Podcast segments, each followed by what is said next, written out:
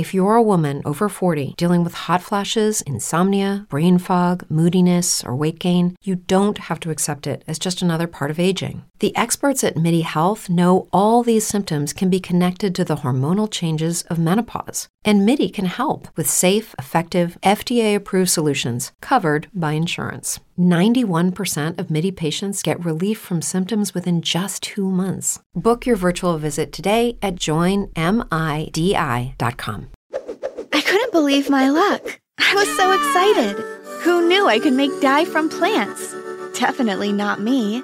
I mixed the dyes in a twirly circle inside the water so it could create a magnificent design once it came out. I put in five of my gowns and smiled at the result after bringing it out of the colored water. I hung the clothes outside and proceeded to prepare the remaining dishes for the day.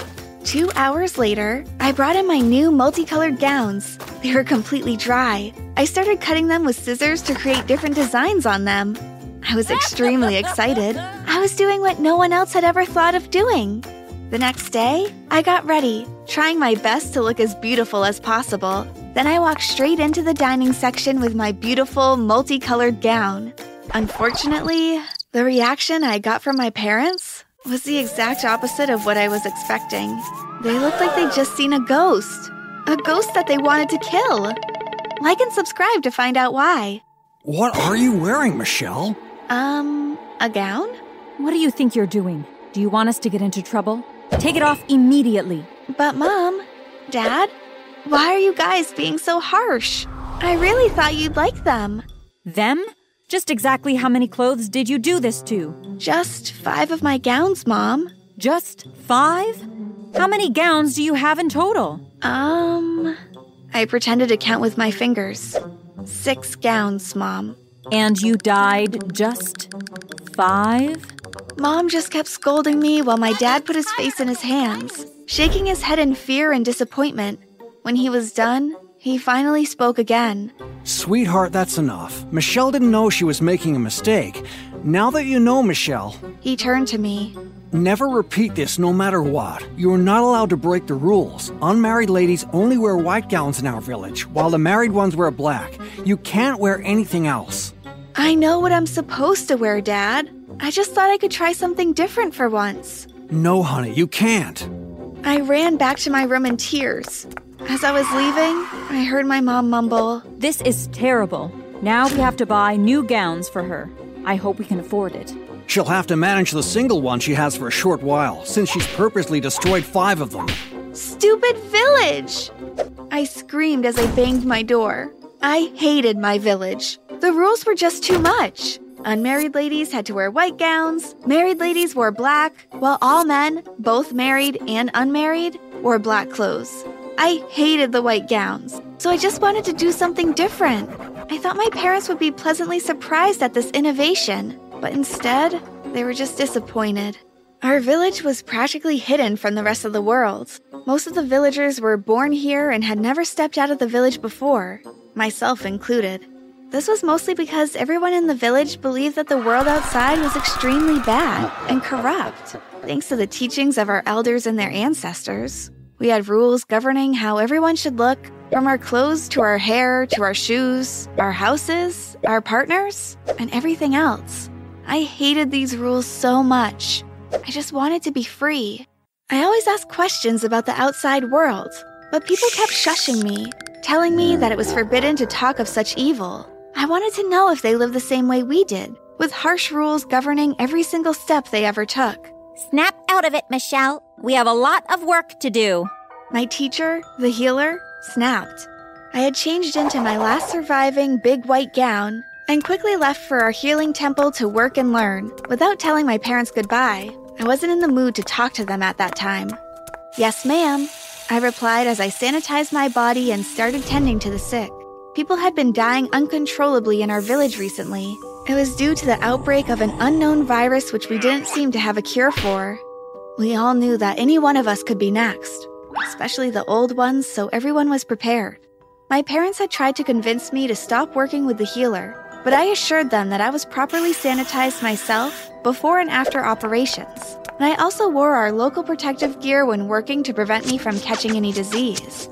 After work that day, I returned home and quickly washed my gown so it'd be dry before morning, since I had to wear it again the next day. I got up bright and early the next morning and proceeded to the healing temple once again. As I got to the door, I overheard my teacher, the healer, arguing with the village grand leader and urging him to go to the bad world to get medicine and save his people, but he refused, saying that it was forbidden. They argued for a long time, but he said that perhaps the gods were punishing them for something they did, so they had to take responsibility. I couldn't believe that there was actually a way to save the villagers from dying, and our village grand leader simply refused to take it. I decided to take matters into my own hands, so I tiptoed into the temple and stole the list of required medicines from a table. Then I proceeded to escape my village for the very first time in my life. I climbed the fence and jumped over it scratching my leg in the process. While walking through the forest, dazed and confused at just how big the world outside my village was, I suddenly heard a roar. My legs froze, and I turned to look back. Behind me, there was a huge lion. My feet quickly sprung into action, and I started running as fast as I could. This was a race for life. I couldn't stop until I was safe. I think it was a race for the life for the lion, too. It looked thin and like it would probably die if it didn't eat me. Well, I couldn't think about that now. I wasn't going to be selfless enough to offer myself up as a meal to the lion. A whole village was counting on me to save their lives, even if they didn't know it yet. As I ran the race of life, I suddenly slipped and fell into a deep hole. I tried to move inside the hole, but it was slippery, and I ended up slipping again. But this time I hit my head badly and passed out. As I drifted out of consciousness, I saw the lion looking down at me from above the cage with victory in its eyes. I'd just given it a free meal. I opened my eyes and found myself in a cabin. An old man was tending to my head wound. As I looked at him closely, I immediately realized who he was. Master Jumpa! I squealed.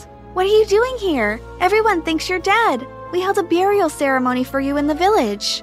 Master Jumpa was the previous village healer. I learned under him for a short while until he was suddenly proclaimed dead by the village grandmaster, and a burial ceremony was conducted for him. After that event, I began working with the new healer, who was an older student to Master Jumpa. He gave a weak laugh. I didn't die, Michelle. I just did what I thought was the right thing. My patients were dying from a virus like mosquitoes, and the Grand Master refused to help. I couldn't stand by and watch them anymore so I took a huge step. I escaped the village and went to the real world to get the medicine that could cure them. You mean the bad world? Whatever you fanatics call it. Oh my god, that was five years ago. You've been living here for five years? But why are you living in the forest? Why didn't you stay in the bad world or go home? My people refused to accept me when I returned. They said I was tainted and the bad world was too scary for me. I'm a 45 year old man. I've lived my whole life in the village. How could I adjust? But I look on the bright side. Maybe I was put here to help save you from that lion.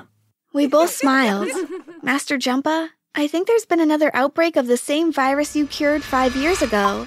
The villagers are dying, and as a matter of fact, that is why I'm here. I came to get medicine to help.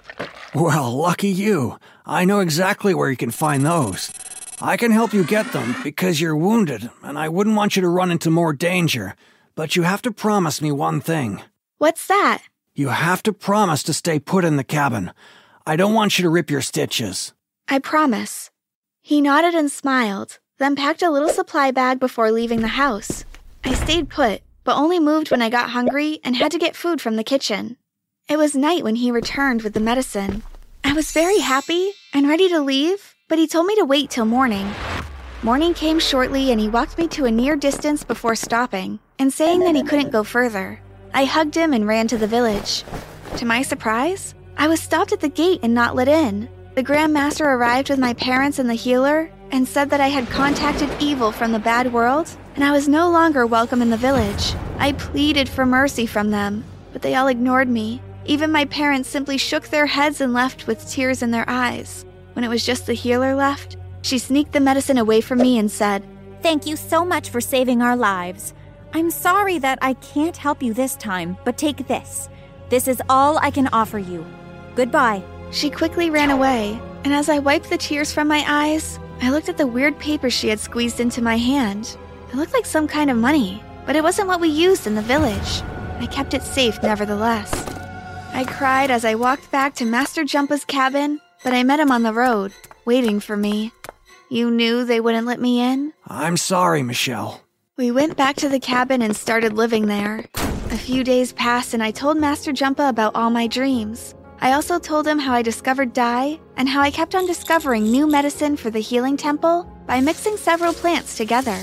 He said I had a talent and that we would move to the outside world together so we could build on it. On the day of our departure, Mistress Helen, the healer I'd been working under, suddenly burst into the cabin breathing heavily. Where are you guys off to? Can I come with? Why are you here, Helen? Master Jumpa, oh my god, you're fine. I'm so happy. I was thrown out of the village because of this medicine I took for Michelle. The virus is under control now, though. Everyone is recovering. That's great news! I screamed. Master Jumpa simply shook his head and told Mistress Helen that she could follow us. We moved into a city together, and Mistress Helen paid for a year's worth of rent with the money she had given me, and some more which she came with. She refused to tell us how she came across the money. We all started doing odd jobs so we could survive, and everything went quite well until one day. I was cleaning the hall where a group of really messy students were gathered. I was cleaning up after them when I noticed that they were still trying to solve the same simple math problem they'd been trying to solve yesterday. Annoyed, I walked to the board, solved the problem, and started getting ready to go home.